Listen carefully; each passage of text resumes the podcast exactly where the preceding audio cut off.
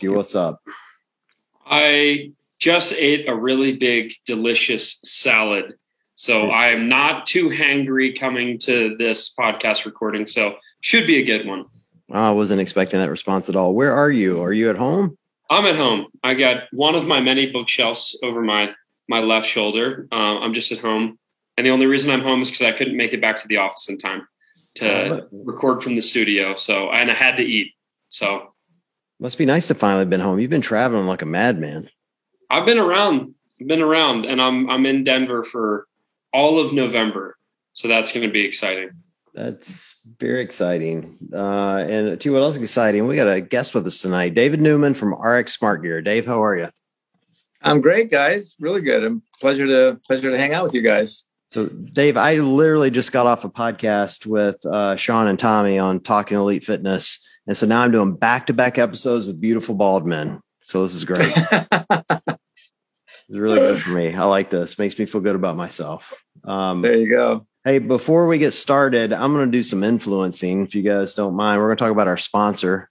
Come on, Ben. Let's do some influencing. Uh, UCAN. Yeah, you finally got to see some UCAN in the flesh down in uh, down in Austin. I did. I still I still need them to send me a big care package. I know they're having trouble keeping things in stock because we keep talking it up so much.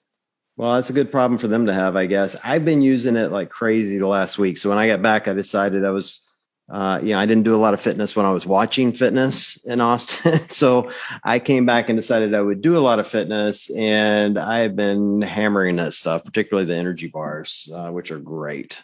Like really, I so, use one I used one this morning actually when I went to work. I was starving and I'm like, I'm not going to eat lunch till one, and I got to get by between eight o'clock and one o'clock. And I'm amazed you have any of those left. I ate all of them in the first two days. Oh uh, no, that well they they like me better than they like you, so they sent I'm me. To send you a lot more, or I just eat more. No, they sent me a lot of boxes. I have a lot yeah. of boxes, and I keep one in my bag at all times for emergencies. And so I used my emergency bar today, and it got me through to one o'clock. And I kept my constant stream of energy, and it was great. So if all of you guys need an emergency bar, UCAN is the place to go. Uh, UCAN.co and use our code, which is scale, and you'll save 20%. so I have a little piece of uh, anecdotal evidence here is, um, I guess no evidence, but something I've been doing recently is obviously I'm back in Denver. That means copious amounts of mountain biking. And um, in the morning, because a lot of times we're going early in the morning, I usually have like a pre workout or something like that, as opposed to just black coffee. Like before a workout, I'll have a little bit more, have my actual pre workout with my beta alanine, and creatine, yada, yada, yada. Well, I just randomly on a whim the other day decided to mix in the, the basically the bucket of carbs that they sent me, yeah. as opposed to eating like, you know, oatmeal or something like that. I was like, let's just try like a scoop and a half of this stuff. So it's like 30, 40 grams of carbs. Um, the super starch and I was like, let's try mixing that with pre workout. And it's either going to cause extreme gastrointestinal issues or it's going to be great. It was great. It tasted incredible. Um, it was the orange flavor, and that combined with my pre workout stimulants, whoo, it was a good, good ride. So I, am impressed that you took that gamble though, out on a bike, bouncing around, worried about my, what happened to your stomach. That's a, I'm a risky, I'm a risky guy. I'm a risky guy. Uh, life is you, you got to take risks sometimes, and it paid off. It was a great ride. I've had no problems with them in that regard, like literally none, like no gastro problems. Like for me, they're super easy to eat, and uh, you know, as long as I, you know, of course, I don't usually eat anything too close to a workout, but I use for these, they're usually about 20 minutes before, 20 to 30 before. And it's perfect for me. Sweet. It's perfect. Dave, you're kind of old like me. Have you ever used UCAN before a workout? I have not. I can't. I can't say. Um, I'm not a big supplement guy. You know, I I used to be back when I was trying to compete uh, at CrossFit, but um, no, I try and go au natural actually, and just you know do my best getting it from uh, you know veggies and meat and whatnot. Yeah, see, that's that's me. Typically, like I don't like like this. There's no stimulants to this, which is what I like about it. To be honest, like I'm kind of out of commercial mode at this point, but um, like I get I get so fed up as a masters athlete taking stimulants that get me all jittery and give me that like ants crawling on your skin feeling that and that's a great feeling don't get me wrong but like you know as you get older, and I think Dave, I think you're younger than me for the record, but as you get older, like I don't you think know, so. mm, we'll we'll compare IDs later. But we'll just uh, agree that he's aging better than you are. you are aging better than me. We'll leave it at that. I don't know about that either, but well, thank you. Well, regardless, I don't know. I found as I get older, like I have to focus harder on everything. Like sleep's harder to get, recovery's harder to get, and so I started cutting out things that were really bothering me, and like those like kind of heavy stimulus pre workouts were one of them. And UCAN filled in that spot for me because it's just steady energy. There's no like, you know, it, I don't take it and think, all right, I got to work out right now because my skin's on fire, you know. But Hmm. Anyway, enough, enough about UCAN. Everybody go buy some. You scale when you uh, cash out, and you get twenty percent. And rumor has it, our our title sponsor is giving us a discount soon. So So take off my shoes. Here's a product placement. I'll Yes. just hold them here for the rest for the eight people who watch on YouTube. Um, yes, I, I messaged Inov-8 and was like, guys, we need a code or something because a lot of people are wanting these shoes and we need to give them a discount. So go to Inov-8, use the code SCALE, and it's a believe a ten percent discount, which is which is solid when you're paying for shoes. For the record, I don't think that code is set up yet. Is it set They up? told me it'd be ready. okay. Well, if it doesn't work tomorrow, wait till Wednesday. Regardless. Take a big take a big risk, try it out. Don't live your life with regret. All right. In- Well, Inov-8s are Inov-8s are great. Those are the those were the first uh first real CrossFit shoe that I'm aware of back in oh Do you have the blue ones? Were yours the blue ones? Uh yeah, blue, they had blue, red, uh, black, obviously, the the 190s back in the Yeah. day. yep. Oh yeah. I think Didn't hold all up the three of rope us lines. had them. Didn't hold up to rope climbs, but uh, they were they were they were great for everything else. They fixed that problem. Oh yeah. yeah, they're they're much better now, for sure. Yeah, love them. Yeah. So you're an OG, Dave. So how long? How long have you been kind of in this world? Uh, I've been CrossFitting over 13 years, um, 13 and a half years or so. Started back in early 08. Wow. Where And, uh, where was your first gym? Uh, first and only gym, still there. It's uh, CrossFit East County out here in uh, San Diego, uh, owned by Paul Flores. And, uh, you know, Paul was a, uh, a long time, I don't know, 10 or 15 year fitness trainer, personal fitness trainer, uh, you know, former athlete, you know, college football, triathlete, all those things. And then uh, became a, a personal trainer. And then, you know, around 07, he, like a lot of those early stories, you know, one of his buddies is like, Hey, check out this video on YouTube. Right. And it was somebody doing one of the CrossFit early CrossFit workouts. And so he went down the rabbit hole and just hook, line, and sinker and, you know, got rid of everything, got rid of his Smith machine, got rid of treadmills, you know, elliptical, whatever was, you know, in the gym at the time and um, converted his little studio to a, a CrossFit gym. And so he, he affiliated in uh, late 07 um and uh yeah and he was actually paul he's not a he's not a, a big rah rah look at me guy but he uh, i always like to brag about him you know he's just he's a very good friend and he um uh was the first class of masters athletes at the crossfit games in 2010 and got on the podium. He took third that year um in 2010 as a 50 year old um and uh and a little shout out to him like we're super stoked. He actually just super healthy guy um, sometimes you can't out outrun genetics, but he just got out of quadruple bypass surgery about two hours ago. Oh wow. So actually, I'm getting texts right now from our gym mates, you know, asking like, "Hey, how's Paul? How's it going?" Which he uh, went through with flying colors because he's super healthy, eats well, doesn't drink, uh, exercise all the time. But you know, genetics sometimes you know can uh, play a big part in that. So That Yeah. yeah. yeah. Do you do you remember your first CrossFit workout? I do. I absolutely do. Yeah. I mean, it, it was just, uh, you know, it was a home, it was a homegrown workout, you know, uh, three different couplets, three different couplets, all, you know, pretty, pretty easy. Um, yeah. I threw it my first workout. Uh, yeah. My buddy that, you know, tried to get me to come to CrossFit for about six months and I kept blowing him off because I was, I was pretty horribly out of shape and sedentary. Um, and, uh, finally, finally dragged me in there at 5 a.m and did these had to scale these three couplets um super easy stuff you know burpees and it was like a 21 15 9 format for three couplets you just rotate through each one and uh burpees and box jumps uh obviously I had to scale the box jumps and do shorter box jumps um pull-ups and what was the other pull-ups and kettlebell swing I can't remember the couplet. Um, they were all relatively easy, and it. I mean, yeah, it uh, crushed me. I went outside and threw up. You know, so same brother, same. You and you and Ben both, and I got real close. I didn't puke. I'm still puke free, but I got real close on my first one. Do you have you ever gone back and redone any of your first workouts and realized in retrospect like how easy they feel now versus just to get that like oh. sense of accomplishment? Absolutely, yeah. I, I can't remember how many years after. Um, because I started CrossFit when I was uh, I was 39, um, almost 40, and uh, um, yeah, and, and horribly out of shape, 35 pounds overweight. And so, yeah, I went back, you know, it, you know, that first year was a big growth curve as far as like losing weight, getting strong, learn, you know, getting better at movements. Yeah. When we went back and we did it, I don't know, a couple years later. And I remember the first time I did it, I had to scale pretty much everything, right? Um, you know, jumping pull-ups, uh, lower kettlebell weight, lower box. You know, the only thing I didn't scale was, was burpees, but I could barely get off the ground. Um, but went back and did it RX in literally half the time, like from like 29, 30 minutes to like 13 minutes, something like that. Yeah.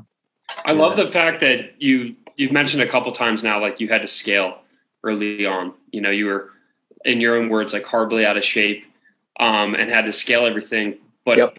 I, I think that's just, it's just a testament to like how many people out there are trying to bug their friends or, or maybe in your case like you were the one being bugged to go into the gym and like not thinking you were ready for it but then when you get into a good crossfit gym uh, you get presented this this infinitely scalable exercise routine and a good coach you'll be able to identify a, a beginner identify someone who needs to scale and like you said scale down the box jumps, scale down the pull-ups to jumping pull-ups like modify the workout so you still get you know quote unquote crushed in a good way. You get the stimulus, right. but but you don't have to sit there and just flounder while other people are doing the movements you know that you can't do. You get you get to keep up with them uh, with scaled movements, and that's just I think that's the beauty of of what this is. It's like you you know back in old school San Diego, man, you were probably throwing down with some of the original like really good CrossFitters. Like that was like the epicenter back in the day, especially. So you were probably around like people who have been doing it already for quite some time, and you were able to join a class right with them and hit it, you know, and get the same stimulus. I love that. I love that. Yeah. No, for sure. You hit on the head. You know, the funny thing about that growth curve is, you know, scaling at the beginning of your journey just because it's all new, new movements, right? Um, new exercises, uh, not, you know, not conditioned for them yet. So scaling out of necessity there. And then, you know, for me, I was on the competitive track like i you know really got into competing and and pushing myself and that was before they had a masters category so i was in my 40s you know still qualifying to regionals back in the early day nice. um, and so uh, you know then obviously you're you're you're training like a madman um, and then you know now i'm i'm 52 john so at 52 where are you at I never made regionals. That's all I heard. Now, no, age. So. Your age. All, that's all I heard. I'm 51, so you're older than me, but you look I younger. So that Dang, dude, he is aging well. He is almost 53. Anyway, but thank Man. you. Uh, thank my mother. Um, but no, the funny thing is now, since I'm, you know, I'm I'm so far, you know, beyond even like wanting to compete, and I scale infinitely now. Like for me, I scale every day. I'll look at a workout and I'll know I know how it'll affect me. I know if the load is is just you know load that I don't feel like straining under, or if I know my my technique is really going to get out of whack, um, or if the if the rep scheme, you know, like you know anything any repetitive movement over 50 reps, I know I'm going to be sore. So I'll gauge that and I'll I'll scale it in a heartbeat. I have you know no ego about that whatsoever because for me I just I want to stay healthy. I want to look good, feel good, and uh, you know I want to I want to enjoy life, right? So that that's what it's all about for me now. But, I love that you transition from the the competitive days. Like I think it, it, that that transition is difficult for a lot of people who like they want to hang on to the competition. And I, like I'm I'm there, you know, like still when I go to any gym, it's like I want to win. Right? Like that's like it, it kicks in because I know I could at some point. Can I now? Normally, no but like I, I still have that like bit of like like I guess it's ego just like wanting to like go in and compete and win. But the fact that you were able to take like your ex regional caliber athlete and like and just transition be like, hey, I'm here for health and I have absolutely no problem scaling it's just me versus me in there, and I want to be in here for life. That's something that um, you know I think as as people approach master's age and and keep aging up, that's like that's a, a really hard sit down for some people who like used to be maybe competitive uh, and then transition to the hey I, I just want to do this for the long term. So it's really cool that it seems like you're like very very settled into that um, and hopefully i can handle that at some point. No you, you, i'm sure you'll be able to. I, it bums me out when i i've run into people who uh, were uber competitive like you were saying and then when they when they realize that okay I, I think i probably hit my my peak i'm not really going to get better at crossfit uh, at least as fast as i want to be uh, and get where i want to be now and so when they take the competitive element out of it they just quit crossfit they're mm. like well I, I can't do it unless i'm competing you know and so they stop doing it and it just really bums me out because it's just a, it's such a fun way to to exercise and and enjoy the community and the camaraderie and you know uh, like-minded people getting healthy together so so hopefully you you can make that leap. Yeah. Well, I did do it because of all the fun sports I get to play out in Colorado. So now it's it's it has transitioned to like now it's more for a fitness and just staying fit so I can just hang with people out here. Um, but John, I know you have some thoughts on that. Well, I, I, was, I was thinking uh, something Dave said when he was mentioning how he scales because we get a lot of questions, and I got one yesterday from someone asking, you know when you're scaling like how do you prioritize it and you mentioned kind of two or three things you look at dave and and they're kind of right in line with what ben and i normally talk about so when you're going into a workout and you know you look at it do you do you have a priority of what you're scaling going in? Like uh, as an example when i go in there are a couple of movements i just will not do in a metcon. I would always scale them but for me it's almost always load. Like i always start with load. I'm just not super strong you know and i know that's the part that's going to wreck me. Is there a part sure. for you that's a priority? You know, honestly, um, it, it's it's just uh, listening to what my my my body feels like and and my my my mental capacity for that day. Right, like uh, the one thing that um, the one thing that I learned from Paul, our our, our coach and owner of, of CrossFit East County, is uh, that you know one one day he sat us down a long time ago and just said, "Look, you're not going to have hundred percent to give every time you come in the gym you might only have 70%, you know, just because rough day at work, kids, whatever it might be. So whatever you have, just give 100% of that, right? So I, I really take that to heart. Like that, that lesson is stuck with me. So, you know, when I when I go to the gym, uh, uh, it's really gauged on how I feel that day, um, and and just looking at the workout. And there are days where you know um, things look like they might be wheelhouse type movements and I'm feeling good and chipper and I'm like, you know, I want to see if I can put a good time up and get the get the young kids to to chase it down, kind of be their rabbit, which they always do. They always do chase it down. But uh mm-hmm. um so you know that happens um, you know, quite often, uh, but definitely not every day. And then some days I just want to get sweaty and move. Um so yeah, it it, it really um you know really I mean today for example uh, we all like we're all a bunch of us are pitching in and coaching, covering classes for for Paul, our, our owner, while he's recovering. And uh, so we programmed a workout for him, and we called it quadruple bypass. And um, uh, it had a lot of fours in it, you know, so 400 meter run, four bar muscle ups, and then 40 reps of you know barbell movements. And so um, I totally scaled the weight on uh, you know on all the well, I did kind of the competitor track level because the competitor track level had bar muscle ups. Right. And I haven't done those in months and months. So I'm like, you know, I need to get up there and grease grease those a little bit, make sure I can still do them. So I wanted to do the bar muscle ups, but I scaled all the weight loads down um, and did all the reps. So um, yeah, it, it, honestly, it's day to day, and I don't, I really don't like doing handstand push-ups anymore. Uh, I just, I think they're horribly bad for your your neck. you know, and uh, so I just, you know, I I know they're a necessary evil in CrossFit, but super functional. What's that? I said super functional. Right? Yeah. I just, uh, you know, I I that's something that early on in my CrossFit uh, career, you know, I, I just, especially being bald, like one of the first products we came out with was a skull mat. Yeah. Just, you know, just to protect your head, just because I just thought it was ridiculous that you were impacting on your you know on your uh, spinal column with all your body weight and i would skin up my head on the horse mats you know um, and then later on down the line, we, we partnered up with AAI, which is one of the you know oldest, most prestigious gymnastics um, manufacturers, and, and uh, the handstand push mat that, that scaling options. You know, it, folded to different tiers so that you could do a scaled handstand push up. Uh, a, a, straight handstand push up or a deficit handstand push up. You know, oh, it gave cool. you variations. Yeah, yeah. So that was, um, yeah. And so, but that's just a that's a skill that if there's handstand push ups, if it's low low volume strict then i'll i'll opt in for a handful uh, until i feel like i'm you know putting too much pressure. Uh, otherwise i'll just i'll substitute with um, dumbbell shoulder presses right? Yeah. So yeah. So here's where i get geeked out. This is the the og in me. So when i started i had this coach who was games level. He actually he was a masters athlete. He went to the games and finished second at the games one year.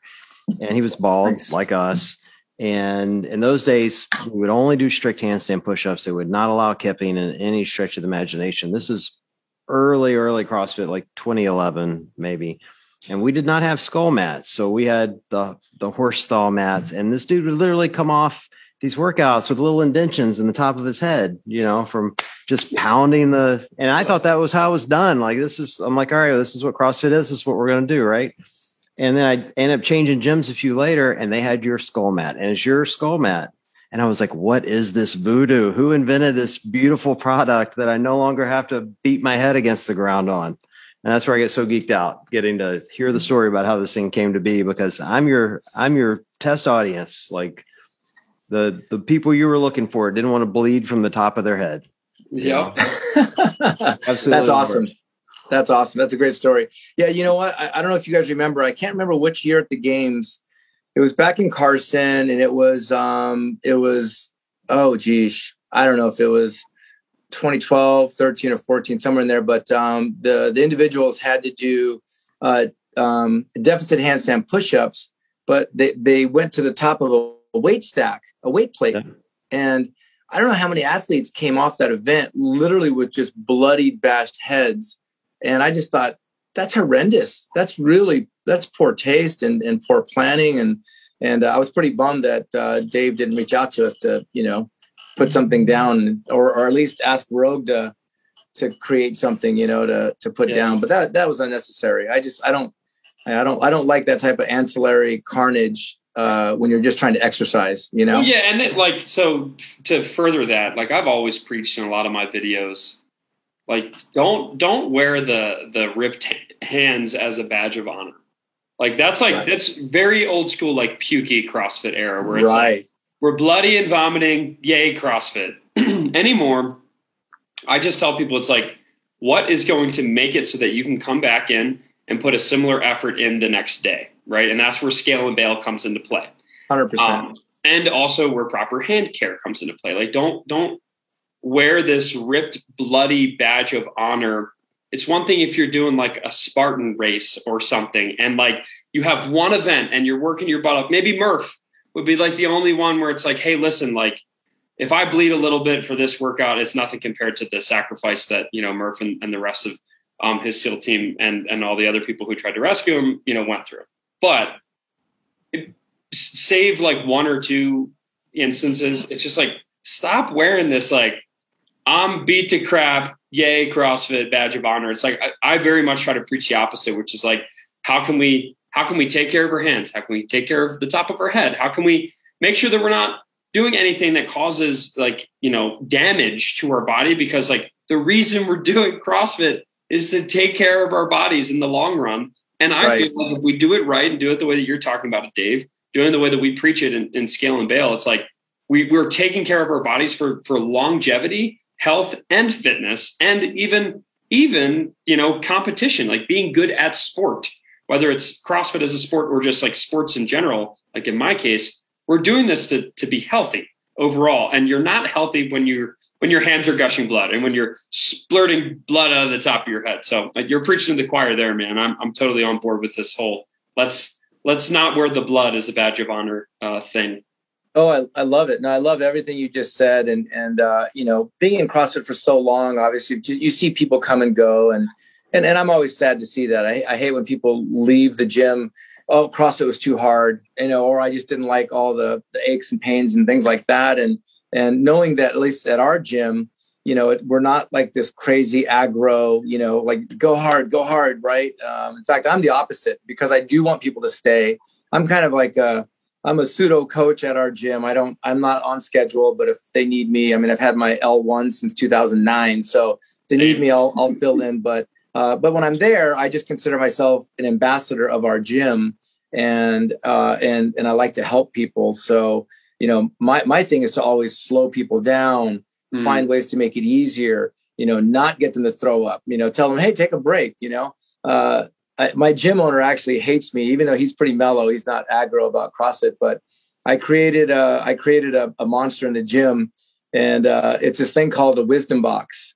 And um, you know, I just I think it was after you guys remember Donnie Shankle.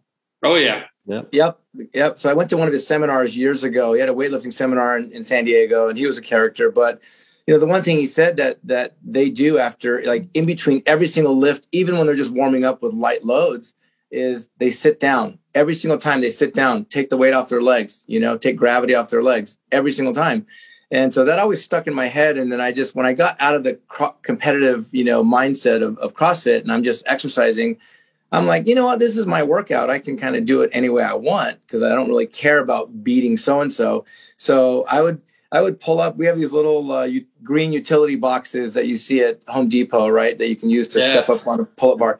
So I would pull one up and set it up next to my my workout area, and uh, you know I would still analyze the workout like everybody else. Like, okay, what's it got in it? What am I good at? What am I not good at?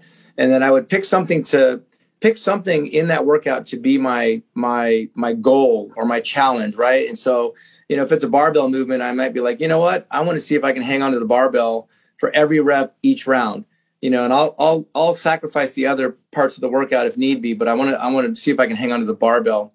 And um, so I would actually, um, I would sit down on the box. You know, I'd come off my other movements, tired, huffing and puffing, and I would sit down on my box, pat some sweat off, drink water, and and you know people know, were gasping uh, everywhere. oh my, yeah, they were they were like, "What are you doing?" I'm literally sitting down in the middle of a workout, right? And uh, you know, I can imagine purists just vomiting right now.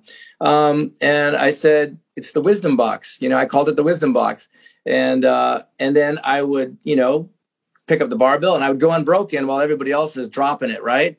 And more than half the time I'm I would beat people in the workout doing it that way. Yeah. And right, it's just it's just pacing, right? It's just pacing, knowing what you what you you know what you can uh, output and and what you can maintain. But for me, it's like it's my workout. I can do whatever I want so that I'm enjoying it, right? I want to enjoy my exercise. I don't let anybody else, you know, dictate how that needs to go. And uh, so now when especially when people started seeing me beat them in workouts doing that, everybody's pulling boxes up to their workouts and our owner is just like, "Oh, I hate it," but uh, it, it's pretty funny. So yes, you can it. actually sit down. You can sit down during a CrossFit workout. It's okay. Yeah. I love. I just. I love the. um I don't know, like forcing yourself to take some rest too, like removing this this aura of like I must go until I see stars and kind of like taking a step back and saying this is my workout. Like i'm not here to compete with anyone else. Um yeah. I'm here to i'm here to experience my workout and set individual goals. Like the removal of that like ego against everyone else um man i feel like a lot of people could really really really learn from that. You know go in and just allow your like, allow yourself to take a sip of water. Now caveat there will be a lot of gym owners that that do not like that advice at all. But i think the bottom line is like even if you can't hit something again, like 100%, like you were mentioning earlier today, it's like if you only have 50% to give, that's totally fine. I'd rather them get into the gym and, and get something done because you're cultivating that good habit of showing up rather than like, well, I can't crush this workout. I'm just going to completely bail.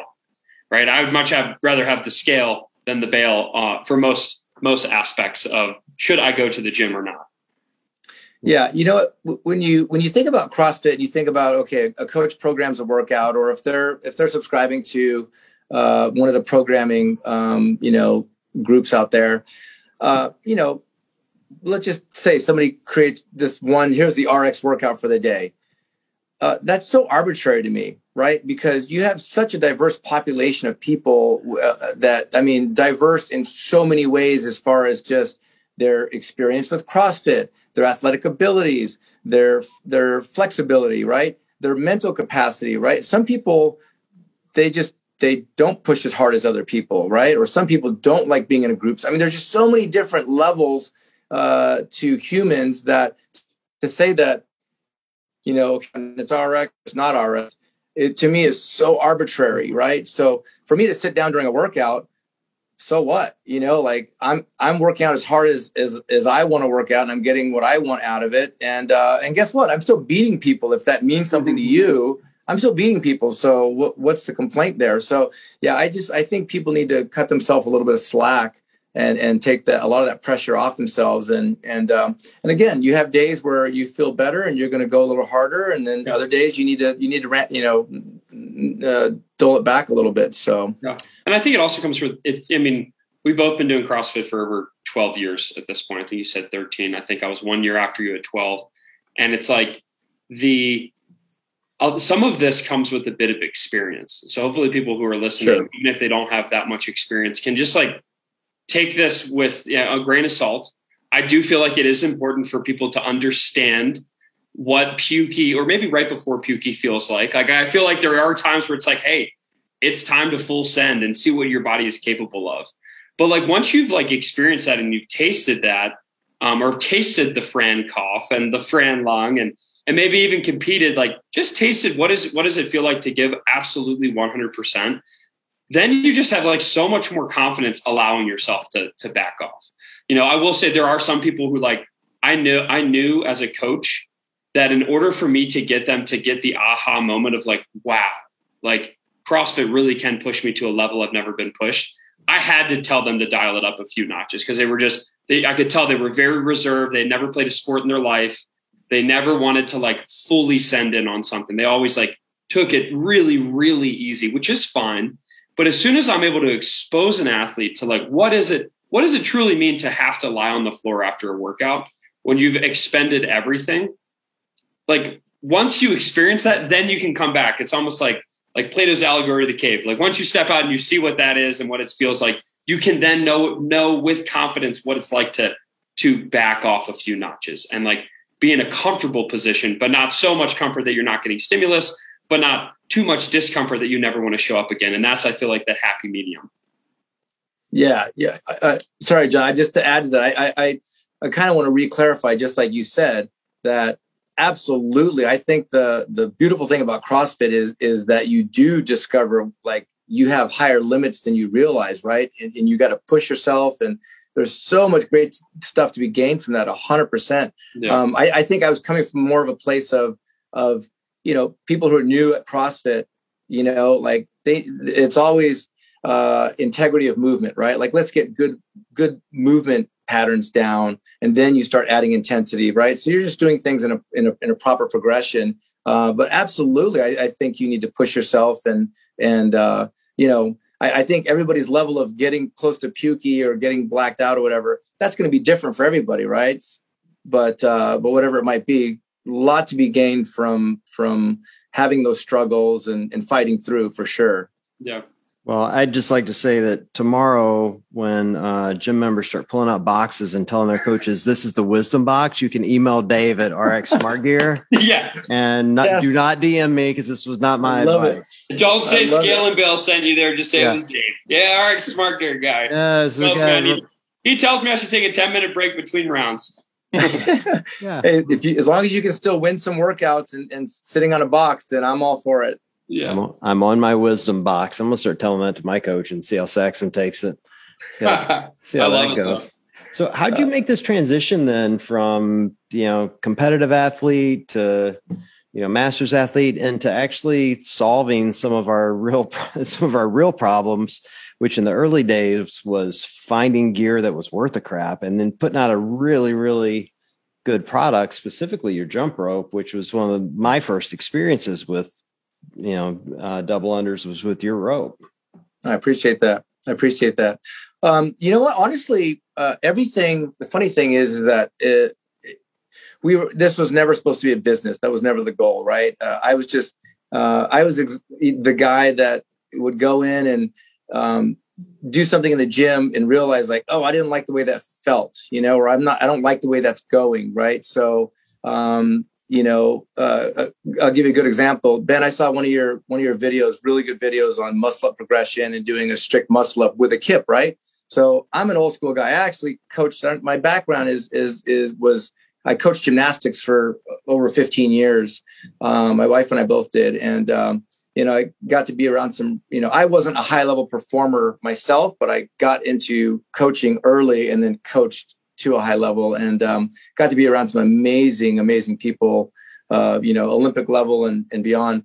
And, um, and so, you know, one of the first things I, before I even made it, tried to make a jump rope, before I realized I sucked so bad at double unders, I needed to solve that equation for myself is that I, I always, uh, I did, you know, false grip kipping muscle ups. That's the way I always did them. And I would just shred my, my wrist bone.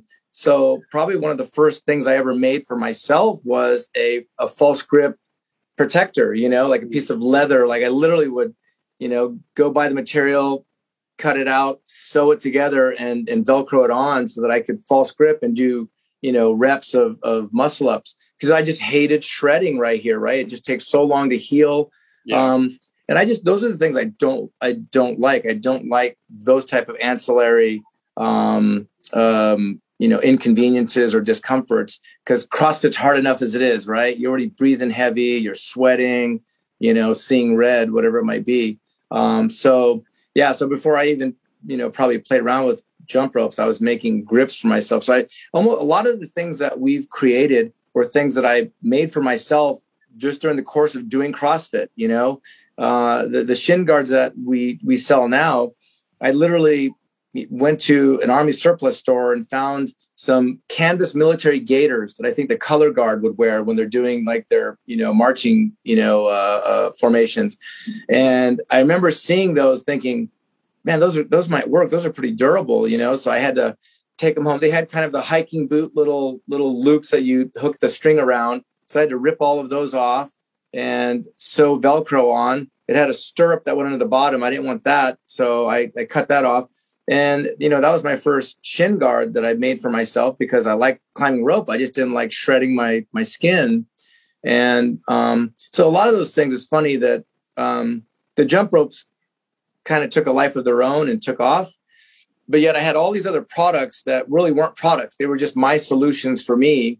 And then once jump ropes kind of started getting some traction and, and, you know, we started making some money, you know, my wife and, and some of the people that were working with us at the time were like, you know, that's that's a pretty cool product. You should we should put those out. We should try and make them look nicer, uh, make them more presentable. Because when I made them for me, it didn't matter what they looked like. Right? That was the beautiful thing. I just wanted pure functionality.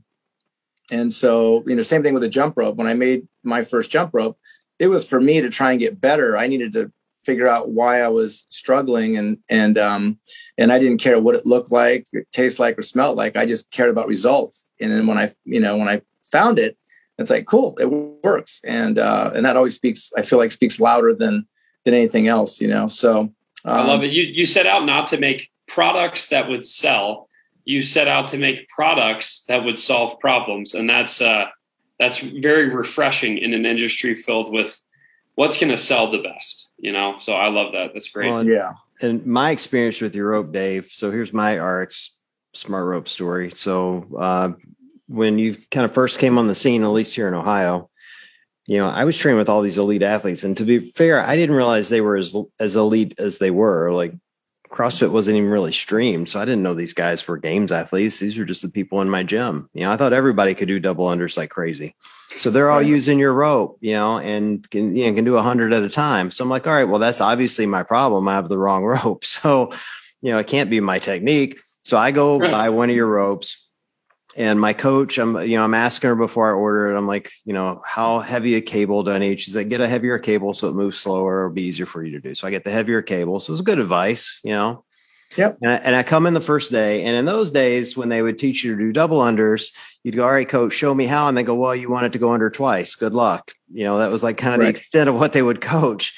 And so she puts me over in the corner, and I forget what the workout was, but it had a bazillion double unders in it, and and I'm too stupid to stop, and she's too mean to let me stop. And by the time I was done, the back of my legs were literally purple you know oh yeah and i'm like well this rope sucks it's broken you know it doesn't work And so I put it away and I order something else and I didn't touch a rope again for a year until I learned to do them. The moral of the story was it wasn't the rope. Someone needed to actually teach me to do it. The rope was great, you know. But what I love about kind of the progression of where all these companies have come, including you guys, is now not only are you know people selling them, but you're actually teaching people how to do it, which is even better. Because in those days they didn't teach us crap. They're like, just go twice, get it under twice, you're good to go. You know, right? Hammer right, away right, until you got it. It was terrible. Well, the, the the the funny the way that kind of developed was really having a gymnastics background and looking at things the way a gymnastic coach does because we we in gymnastics you analyze every every micro angle or movement of every joint of the body, right? And and not only for like power output and and productivity, but also for aesthetics, right? It's artistic gymnastics, and so you've got to look look perfect while you're performing something, you know, uh, a huge vault or a huge tumbling pass or whatever it might be. But um, so looking at it and kind of analyzing it, uh, which was the only way I knew how to do, right? So w- in gymnastics, gymnasts are, are all different sizes and whatever apparatus they're working on that that apparatus is adjusted to fit their their size you know? So if it's a if it's a vault you got a shorter gymnast you move the you move the you drop the vault down you move the board closer so they can get the right angle of trajectory right to get the most pop off the horse and the most uh, you know power output um, you know uh, uneven bars right Th- those are raised girls uneven bars are, are raised and moved closer together farther apart depending on the the athlete and, and the skills that they're performing um, so i mean just it's like that for everything so when you look at how your body is supposed to interact with an apparatus, they should fit. And so that was the the first thing. So you're you're right. Like the the the jump rope, that was my first thought too. Was like, oh, it's got to be the jump rope. That's why I kept buying all these different jump ropes and just having very minimal success, no consistency. Okay, it's I call it the golfer syndrome. Like you keep hitting a slice. Let me go buy a new golf club, right? I need a golf club with a stiffer shaft, a closed face, you know, whatever. Um, and so yeah then i just i kind of just stopped and slowed down and go wait a second you know let me let me try and analyze you know what are the things that are giving me more success on the rope side? And then how can i make make my body fit the rope and the rope fit my body so that i can be in a more optimal position to improve your learning curve? So really it's just creating the right environment so that your learning curve is better. And that's where the rope can help. And your, your coach gave you the right advice by having a, a heavier cord to give you better better feedback to track the rope and just time your jump better. Um, but the sizing matters too. And that's really that's why our whole teaching approach and and and, and why we teach and how we teach happened so naturally because when i was trying to figure this out for myself we would make a bunch of jump ropes and they would all be set sizes right like we, we didn't make them adjustable they were fixed sizes and we would just mark what length they were. Go into the gym and I would grab John. Hey, John, how tall are you? And I'd write it down. Right. We just had this notepad. You okay? Oh, you're you're six foot one. Great. And I would take a rope. Hey, try this rope. And I'd have you measure it to your body, and we'd notate kind of where where it fit on your body. Then we'd watch you jump, and we'd look at your posture and positioning, and we'd look at where the rope's impacting the ground, and we're looking at how much is tracking over your head, how much gap you have, and all of those factors. And then I'd take that out of your hands, give you a, a different rope. Hey, here's a shorter one and then all of a sudden things start to clean up right your positioning gets better your clearance overheads cleaning up where it's passing in front of your toes is is neater right less less uh, friction so that's how we kind of developed a general sizing approach and uh, and just started morphing like okay what's optimal positioning um, and the you know best practices as far as biomechanics and so that all just happened so naturally just trying to like figure out the equation so it's really it's a multi-part it's a multi-part uh, uh, answer, I think, as far as having the right rope and then knowing what you're supposed to to do to fit within that rope and make it work for you. Well, and you've evolved this into um, multiple implements to help people scale, which I think is really cool. I, you know, for people listening, I reached out to Dave, you know, several weeks ago and said, "Hey, I'm training in my basement primarily because of work right now. Work's crazy." And I love doing double unders, but my basement's only got eight foot ceiling, so I can't do double unders down there do you have a solution for that like i need i need to be able to simulate double unders without doing double unders he's like do i ever he sends me this rope that's an individual rope in each hand with a knot on the end and it's kind of heavy as hell and it feels just like double unders but uh, it's a little harder if i'm being honest like it's a little harder on my shoulders and i really like it because I can now do workouts in my basement. I don't think it was designed for what I'm using it for, but and I'll let you explain it. But I use it as if I'm doing double unders, and it's a little heavier than a normal rope, and it blows up my shoulders and my wrists the way I want it to. You know, the way it would in a workout when I'm doing kind of heavy volume double under work, and gets my heart rate up, and I get a jump, so my calves aren't you know, going to be wrecked when I am actually able to do double unders and, you know, it kind of accomplishes everything I want. So I, you know, I love the fact that you've continued to evolve your business past just, hey, let's just make a rope and people do double unders with it. You're looking at kind of all aspects of scaling and and what that means for people. Awesome. Appreciate that. No, I'm glad those are working out for you. Didn't I send you the whole kit? Did I send you the kit that has some of the other tools in it? you sent the whole thing. There's uh, there's like a ball gag in there and uh, some some some handcuffs. There was like all kind of crazy stuff in there. Wrong uh, kit, John. The other kit. Yeah, yeah, yeah, yeah exactly. Wrong kit. But uh, yeah, h- how you use it after I send it to you that that's up to you. That's not how it was intended. but um, yeah, you know what? And again, that's back to kind of the the gymnastics. Uh, uh, you know, mindset uh, is, is that.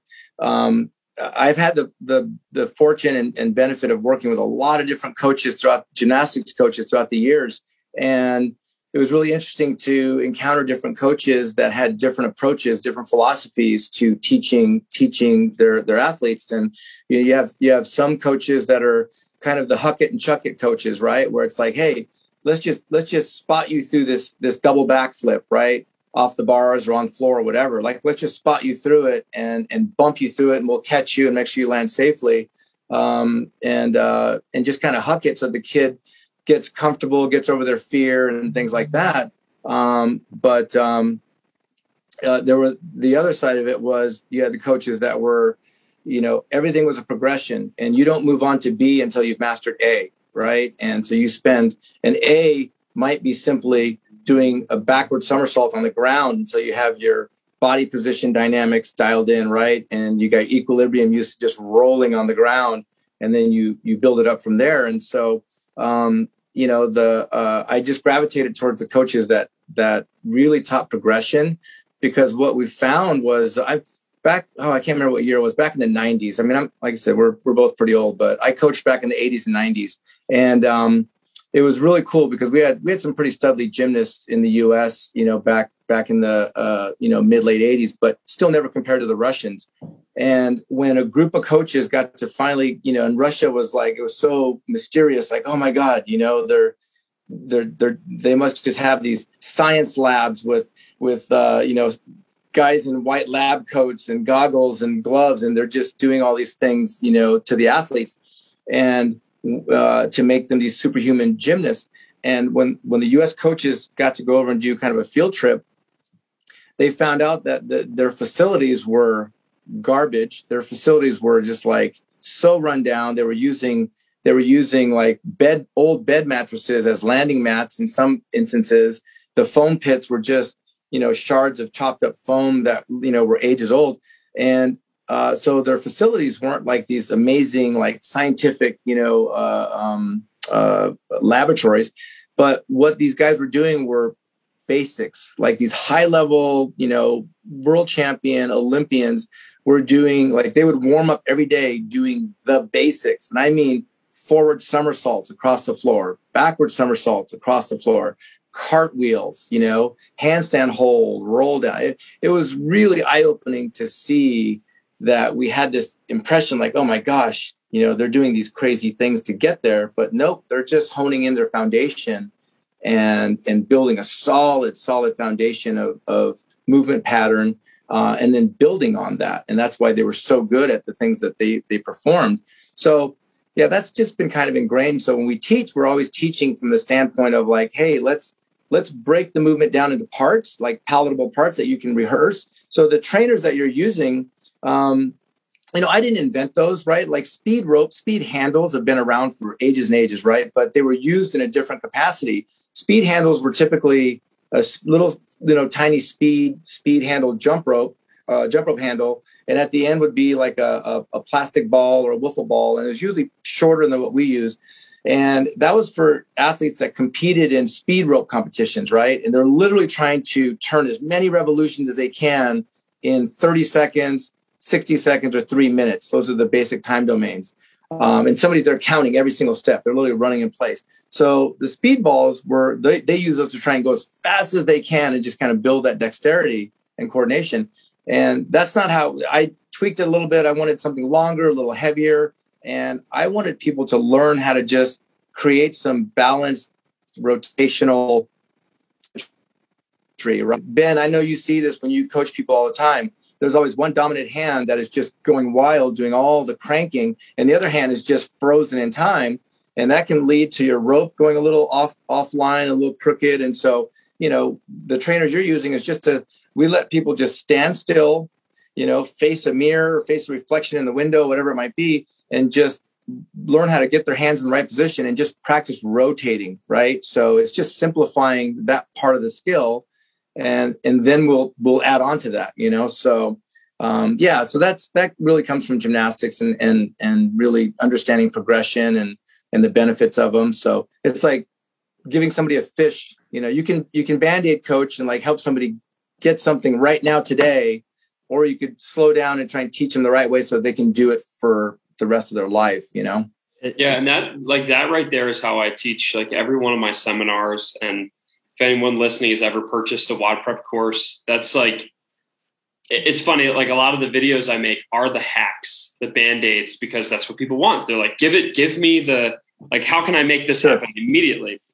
But when you when you peel back the layers and you actually come see how I teach a, a double under seminar or ring muscle up seminar, bar muscle ups, it's literally we practice nothing but the fundamentals, and I I do like the simplest drills, like especially double under seminars. It's like, let's put our ropes down. Let's just jump. Look, all of us can jump and we can all bound just like yep. we're doing a double under, right? So you've all proven to me that you can do it. Now let's add in the penguin clap, right? Let's add in a little bit of like, let's move our hands while we're patting our head and rubbing our belly. So yep. And then it's like, all right, let's pick up a rope and let's do some big single on. You know, it's just like these simple progressions yeah. that like I kind of I leave them with this homework of like this progression that we practice. And they're just like, is it really that simple? It's like, yes. It's just you have to practice the fundamentals and then yep. they and then fundamentals under you know practice will eventually turn into some breakthroughs. And a lot of times we do get them on that day during the seminar, especially like ring muscle ups, right? Like who actually teaches the false grip properly anymore? I feel like no one does because every gym I go to, I'm like, that's not a false grip. Like you're just kind of choking up a little bit. Like you got to right. get grease your wrist, and then voila, muscle ups occur. But yep. all comes down to the basics. Like like for pretty much every skill that that you've taught through your years of gymnastics coaching, and I've taught through taught through years of just CrossFit coaching. It's like really it comes down to like it's like each skill can kind of be broken down into like two or three progressions, and you practice those two or three fundamentals, put it together, and you, you got it as long as you have the, prerequisite like strength in the case of like a muscle up. But that's like a lot of times people don't realize this. They want some sexy hack. They want some fancy piece of equipment. They want some, you know, magical formula. And really it's just like, no, let's practice fundamentals and, and practice them a little bit more consistently under a trained eye. And then boom, you're going to make those transformations. Yeah, absolutely. Hey, don't get me wrong. There's definitely a place like the, the band-aid fixes um, I'll, i use band-aid fixes all the time, right? You, you have to, you just for different reasons. So you'll, you'll have people that you've given them too many cues sometimes, right? Totally. They're overcoached and they just get discombobulated with so many things to think about. So then, then I just want them to have like experience success, right? Yes. Like, you know what? And I've literally told people, I don't care what it looks like. Jump your ass off, tuck your knees up, spin the rope, make a double under happen, yep. just so you get the first one, so they get get over that hurdle and the mental block of like, yep. okay, I did one, and then absolutely, and then and then I'll then take and slow them down and take it backwards and go, okay, let's see if we can, you know, straighten our body up a little bit more. Let's see if we can get our pay attention to where our hands are, and you try and piece them back. So there's definitely a room for for for band aids all the time, and and some frankly sometimes, I mean. I we coach a ton of of games athletes and you you get the really good ones. I say the really good ones because the ones that I gravitate towards. That they don't mind taking a step back to really try and perfect and their efficiencies and become optimal because they get it. Because uh, you know that that 0.1 percent can make such a big difference. Yeah. Um, and so they don't mind taking a step back and making some changes that I might suggest. And then you get some others that you know what hey, they can do 100 unbroken or 200 unbroken. They feel good enough. They don't really, they don't really care. You know what I mean? But, they, but then it bites them when in the Rogue Invitational, right? You saw like the reason Sam Kwant made it to the finals um, was because his double unders were better than everyone, right? It was that Yeah. simple. He had a faster cadence. He was able to pick up the rope and immediately get into that first, you know, double. And he just had a faster cadence. You could tell that like this guy practiced heavy rope double unders. And that's Right. why like because everyone's snatch was like, I mean, save a few people, like most people were snatching relatively the same.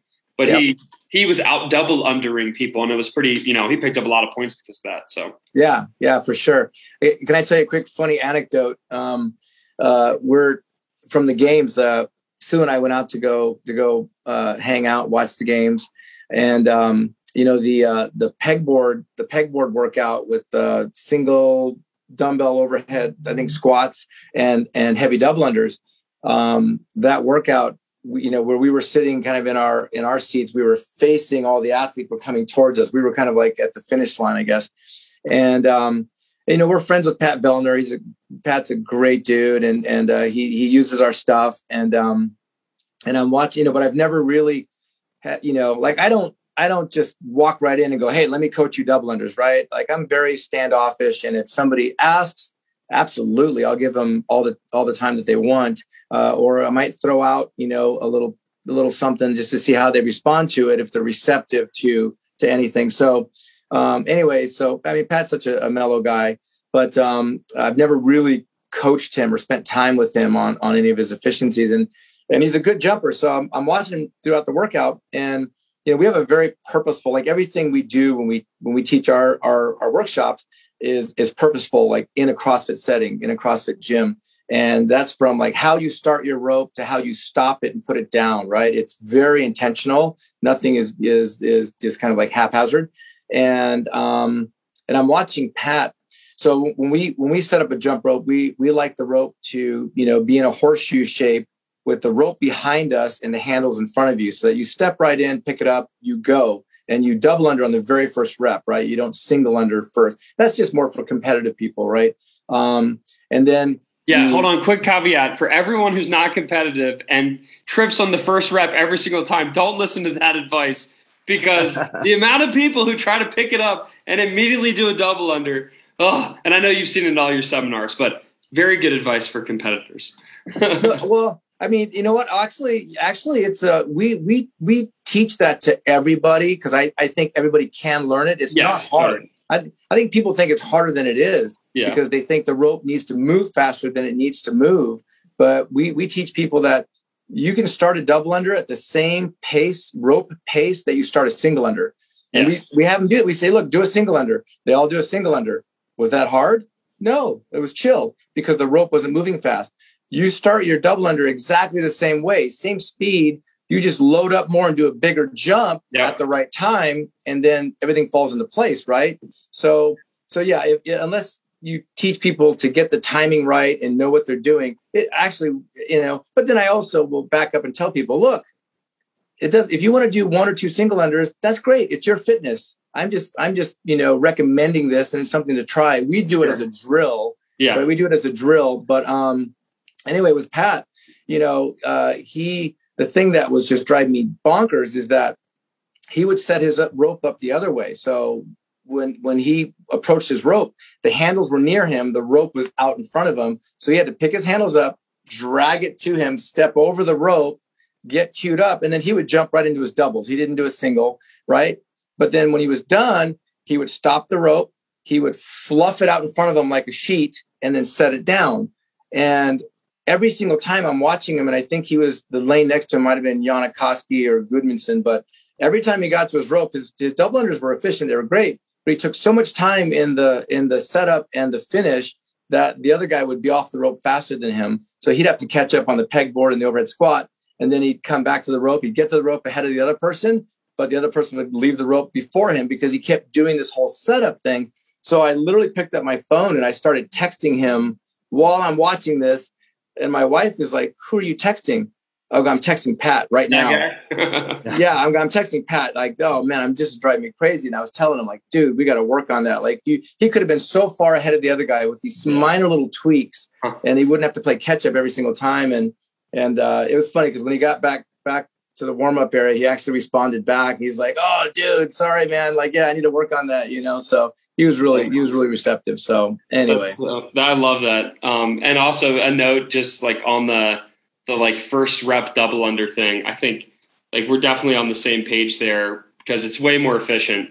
But it's just like, man, the amount of people that I've seen in the coach personally, they rush to it. Basically, is what happens. Sure, like sure. this like panic mode of like it is now time to do double unders, and they just like freak out. And it's like you they can't even like get the spin of the rope.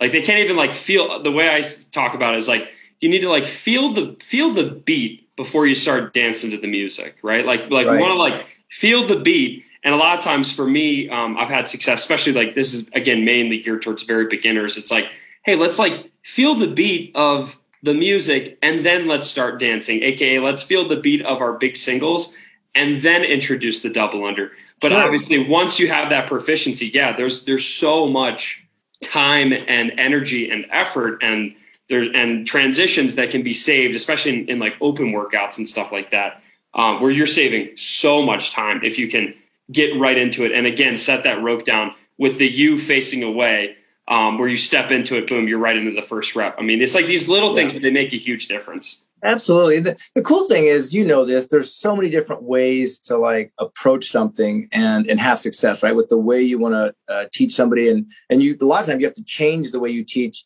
a person because they're just not grasping what you're trying to give them. Yep. So you've got to, you've got to find a workaround. Um, I, I simply use that drill to teach, we call it double off the deck. Um, and I just use that drill exactly for what you said, because I want to show people and teach people that they can do a slow double under. I want mm. them to mm. learn a slow double under and and and not fear the rope, right? And so that's the whole goal of that is have a heavier have a heavier rope, start tracking their rope, feel it, see it, look at it, and and and do it slowly. And and what I tell them every single time is, I don't care if you make it. I don't care if yeah. you fail. I just want you to get the rope queued up. Because the other thing it really helps them do is it helps them wait for the rope and know where the rope should be down in front of the toes when they take off. Yeah. And the, the way we explain it to them is what a lot of people don't realize is they think a double under is is ropes behind your legs. You jump up in the air, swing the rope around your body twice, passing under your feet twice, then you come back down. And it's actually not. If you if you start a double off the deck, you're standing on the ground for 99% of the first rotation. And if you time it right, right when you leave the ground, the rope passes under, half your rep is done. Yeah. You just you just left the ground and half the reps done. Now on your way up, you're finishing your second rotation and starting your next rep on the way down. So when you break it, when I give it to them that way, they're like, "Oh, okay, that makes sense," you know. Yeah. And it's just trying to get them slow down. So that being said, I will always have one or two people. Uh, we'll attempt it ten or fifteen times, and they can't get it. Just exactly like you said, they just they freak out, they get tense, they spin too fast. So I just let them know, like, hey, that's just a drill. It's not the end of the world.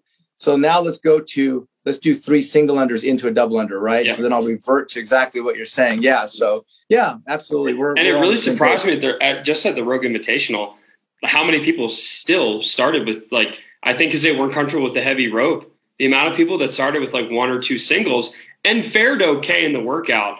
Um, it's it's it's just really interesting. Like there's a certain level where like most most amateur CrossFitters that just are really frustrated and you know break down and mentally and emotionally the first time they trip. It's like, hey, just do a couple singles before you start, and then you feel right. the beat. But it was also really interesting how like I was kind of still shocked. I was like, man, these super high level athletes are sacrificing a couple seconds in a workout that only lasts 59 seconds. Right. You know, like that was that was a bit surprising. So that's that is surprising. And you know what? It's not the rope, honestly. Like that's just attention to detail. Like those athletes sure. that are doing it, they're just not looking at every little instance where they can save time, mm. right? They, they they've used that same rope since 2016. Like we we we boastfully take credit for like getting heavy ropes into the games in 2016. Uh, Castro came to our facility. We put him through a workout with our our Zeus rope, which is a half pound half pound cable, and and and talk to him about our philosophy. Like we, our philosophy is always train heavy, compete light. We use mm-hmm. everything but a speed rope when we work out. Yeah, like it's once you can do double unders, a speed rope's kind of a waste of time, really. Right. So, it's, it's it, yeah, it doesn't matter. It's just so easy, but you you you you you practice with it to keep your skill sharp, keep your timing sharp, and maybe you want to like go for speed doubles as fast as you can, right? Or maybe you want to do the longest set, you know, 300 unbroken, whatever. I get it. So you use your speed rope to stay sharp. Otherwise, we're always training with something where that gives you more input, right, and and forces more capacity uh, or output. So, um, so you, you know, in 2016, he came down. We did a workout because I've been trying to get him to use heavy ropes because I knew a lot of athletes weren't training with him, and he finally got it. He's like, "Oh man, that's amazing!" That was we put him through a rope climb, kettlebell, double under workout, yeah. and of course, what ended up happening was Rogue is the official equipment uh, provider, so they use Rogue's heavy rope. And the funny thing was, is they they kind of jacked it up. Like it wasn't like when they were having athletes test it. Uh, they had Dan Bailey testing that year because he didn't qualify, and uh, and Matt Loden is one of the seminar staff guys, um, uh, good buddy. And so it just things weren't working out right. So they literally um, brought a bag. It's funny because they walked in with this like I don't know if it was a grocery bag or a Lululemon bag of handles and jump ropes, and um, and they basically tried to fangle. Uh, uh, I had a set like uh, when Castro had his his secret gym down in San Diego. I provided them with ropes, so they had a whole variety whenever he brought athletes in. Uh, sometimes they forgot their jump rope, so so they had all of our ropes up there to train with. And um, so they tried to take one of my jump ropes and cut the handles off and then put it on the rogue rope. And it just wasn't, it, you know, wasn't huh. working. So they brought it to me and asked like, Hey, can you fix this? Right. And, uh, and that, that's when I realized like, oh shit, they're not going to use our rope. They're going to use rogue's rope. So I was kind of bummed out about that. But um, so that's where you made it like 10 times worse, right? So it was just a failure no, no, I, I know, right? No, I basically figured out the right weight of cable to put on there yeah. and, uh, and and put it together for him, and then went out into. We have a gym in our headquarters here, so uh, took uh, um, Castro's guy. It wasn't Castro, it was uh, um, Stefan Rochette came out and and tested it out. And I told him right then and there, I said, Stefan, this this rope is too easy. He's like, what do you mean? I go, well, there's weight in the handles and that basically zeroes out the weight in the table. Yeah. The minute you get it turning, it almost turns itself, right? And I, I said, that's really not challenging at all. And uh, you're just jumping with a little bit more weight in your hands, but it's turning itself. And he goes, oh, that's a good point. He goes, you know, that's actually what what Dan Bailey said when he was testing out some of the some of the workouts. I'm like, yeah. And I was still trying to make a case for using our rope because ours we don't put weight in the hand. I just don't believe in that. We don't put weight in the handles.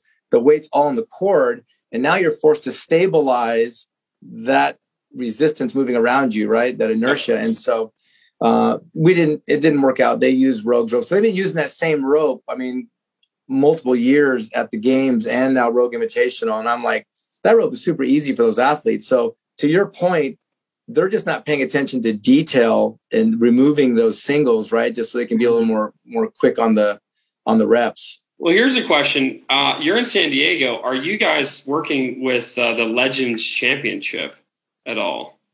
We are. All right. Yeah, because mm-hmm. uh, I will be there, and I think there are potential plans to do some some seminars and things like that. And I have cool. a feeling, hint, hint, wig, nudge, nudge, uh, and I do have permission to say this. I have a feeling they might be using any competitors listening. You might be using uh, a special someone's uh, drag rope, right? Isn't that what it's called? Is the drag rope? Very possibly, yeah. There's yeah. a chance. possibly, but we have heavy ropes too that are on the table, so you you okay. never know what combination you're going to get. Cool, love it. Love awesome. It. Well, good. We'll see you when you're out here. Yeah, definitely. I was going to say we need to link up. I'd love to drop into or see your facilities or, or the even the the OG gym you go to. I'd love to love to come out. I'll have a couple of my coaches out too. Cool. I, I, expect to see videos from the two of you guys doing uh, double unders together while you're there. We'll hold, we'll hold hands and do double unders together. It'll be yeah. great. Well, we're, we're kind of coming up against our time, but I will give you a, a, kind of a personal testimony here, Dave, and just for you know anyone as you guys have heard this, why you should maybe think about taking a step back in your double unders and following some of these progressions. So, like I've I've been doing double unders since 2011. It was literally the first thing I learned to do mm-hmm. because I was really weak and out of shape. And I'm like, I'll never be able to lift like all these strong guys. but I can do double unders. It's just a body weight movement. So I learned them like really early on and I got pretty good at them. Nice. And, uh, and so when I got your trainers, I learned a couple of things in my basement. I learned I have a dominant hand. It's the right hand, by the Mhm. way, because I'd start, you know, doing my quote unquote double unders and that right rope would start spinning away from me, you know, and you get that kind of immediate feedback that they're not moving the same direction, which was really Right. cool. And then the other thing I learned is like in my mind, because I'm doing, I'm like, oh, I should be able to go out and do a 100 unbroken. Well, if you ever just try to sit there and jump for a 100 times and realize how hard that is without a rope gun on your feet, it's pretty damn hard. Hmm. right. And so I think, I think often athletes are learning double unders and they think, oh, I should be able to do 50 unbroken without realizing the problem isn't the rope, it's your jumping. You can't physically jump Mm. 50 times, and that's something you have to build. And those trainers can really help you build that jumping skill because you're not tripping. You can just sit there and bound and bound and bound and bound and build that strength because it is a skill that you have to build like anything else. And so those are two things that you sending those trainers to me have really helped me kind of uncover in my own double unders. And then when I do get out, you know, my speed rope, you sent me the new one, by the way, which is awesome. And, Awesome. Uh, and when I get that thing out, I'm way more efficient now. All of a sudden, I'm like, oh, this feels easier, you know, because I'm not, you know, I've been drilling that dominant hand and it's not winging out, you know, far to the right. So, Yeah. And it's amazing what happens if you like just like you said, you combine that like getting the coordination of your wrist, you know, in alignment, and then also train heavy, and then you can compete with the speed rope. Um, I, I'll like every workout I've ever done for the last several years now has just been with my my heavy rope, and it's like it's amazing what happens when you pick up a speed rope. Like the other day, I picked up some random rope at a random gym in Austin because I forgot mine and the workout was some qualifier workout with 300 double unders. I did like 200 just like super easily. I'm like, man, Nice. speed ropes are great. These are, and I just stopped just because I was like, I feel like I should stop at some point to like shake it out before our three rep max jerk or whatever. But it was like, it's incredible to see how how well training heavy works when you when you pull that over into actually picking up a speed rope again.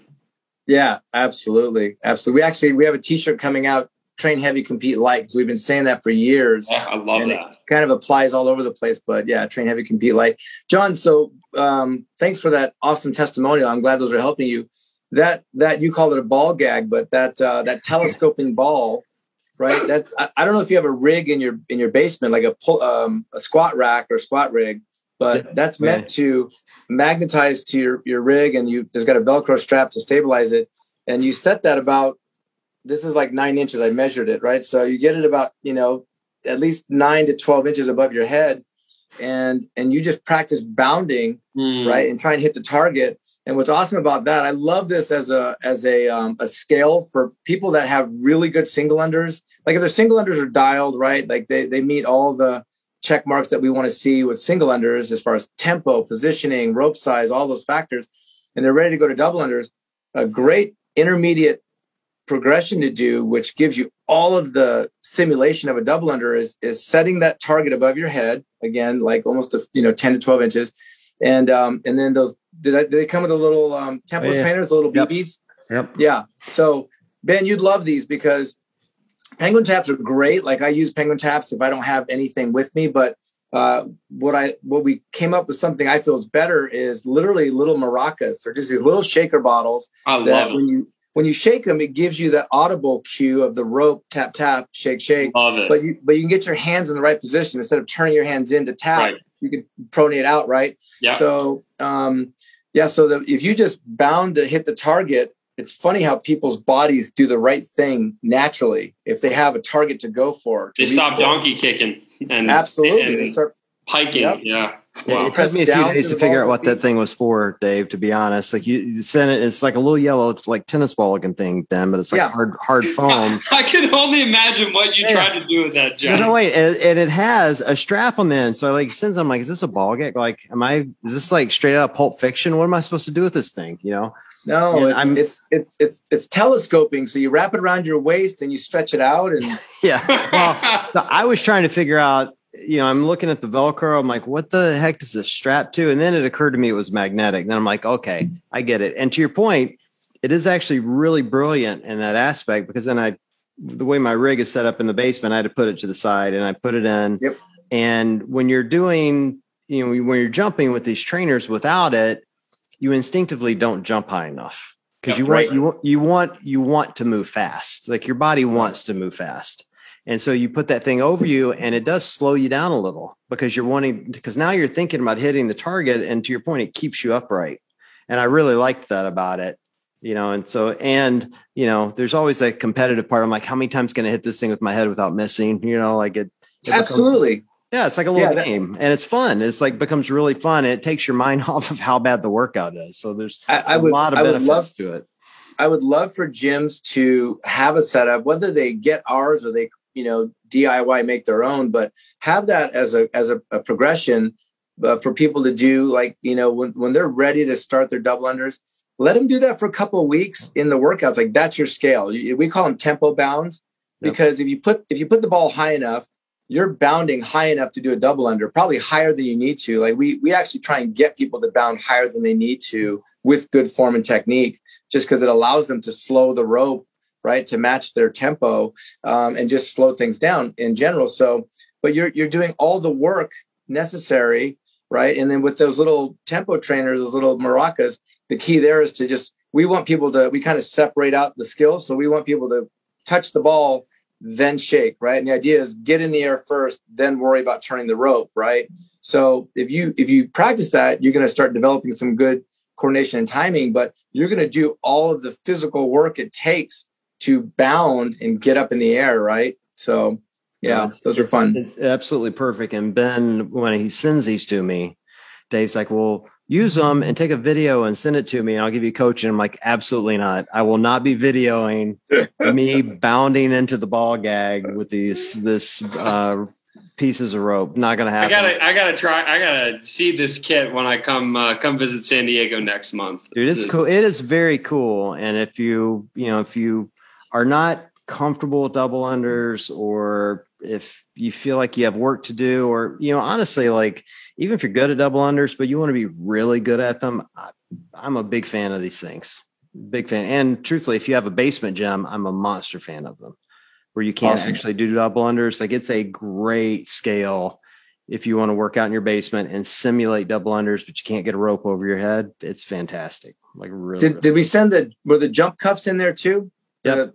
The- looks like looks like handcuffs with a bungee in the middle. I told you they're handcuffs, Ben. Hey, dude, Didn't you I? have all kinds of stuff in that. I kit. told you. No It's, wonder a, he was excited. it's a kinky about little set. I like it. Uh, it's good That I tell you what, that those, we call them jump cuffs, and um, it's awesome to put people in those because they, you know, you you got your wide arm jumpers, and Ben, you know this from all the teaching you do, man. When people, when you know, for us, it's like feel like feel the rope with your fingertips, right? You want to feel that tension, and people that jump with wide arms, typically locked out elbows, they actually feel the rope in their shoulders. That's how they that's how they know where the rope is spinning as best they can is through the shoulders. And so to get them to eliminate their shoulders out of the equation and get them to just like relax and just get these whippy little you know elbow to wrist flicks like you're, we always say it's like throwing a dart it's this little subtle snap and and feel the rope in their fingertips so those jump cuffs they force people in you know narrow so that they have to bend their elbows point them backwards and Mhm. keep that uh, if you use them john i don't know if you're a wide jumper but you're supposed to keep that elastic uh, in contact with your body across your Okay. hips right and then yeah and then and then you know single under double under whichever you can do um but it's it's it's awesome because it shows people it teaches them like oh wow i actually can jump with my arms narrower closer to my body Yeah. you know And we we we just use a band like a jump stretch band that we double up and like basically pin their elbows to their body, you know, Right. behind them. Uh, but that sounds like that's a much much more creative tool, and it's uh, yeah, like John said, it sounds like a kinky little set. Um, but but I love it's like it's so cool because like all of these random like coaching tidbits that I try to teach in the progressions that I teach in my seminars. So you guys have a tool to kind of like work on each skill, which I love, and that's Yeah. brilliant. I love it. I think it's a Well, really cool idea. we need to send we need to send you one so you can use use them uh, use them in your workshops Yeah, yeah, that'd be that'd be awesome. I mean, especially when it's it's so hard to teach people like how to jump higher because a lot of times they just move their feet higher when there's a rope in their hands, and it's like, no, we actually want I want your whole body to go up higher.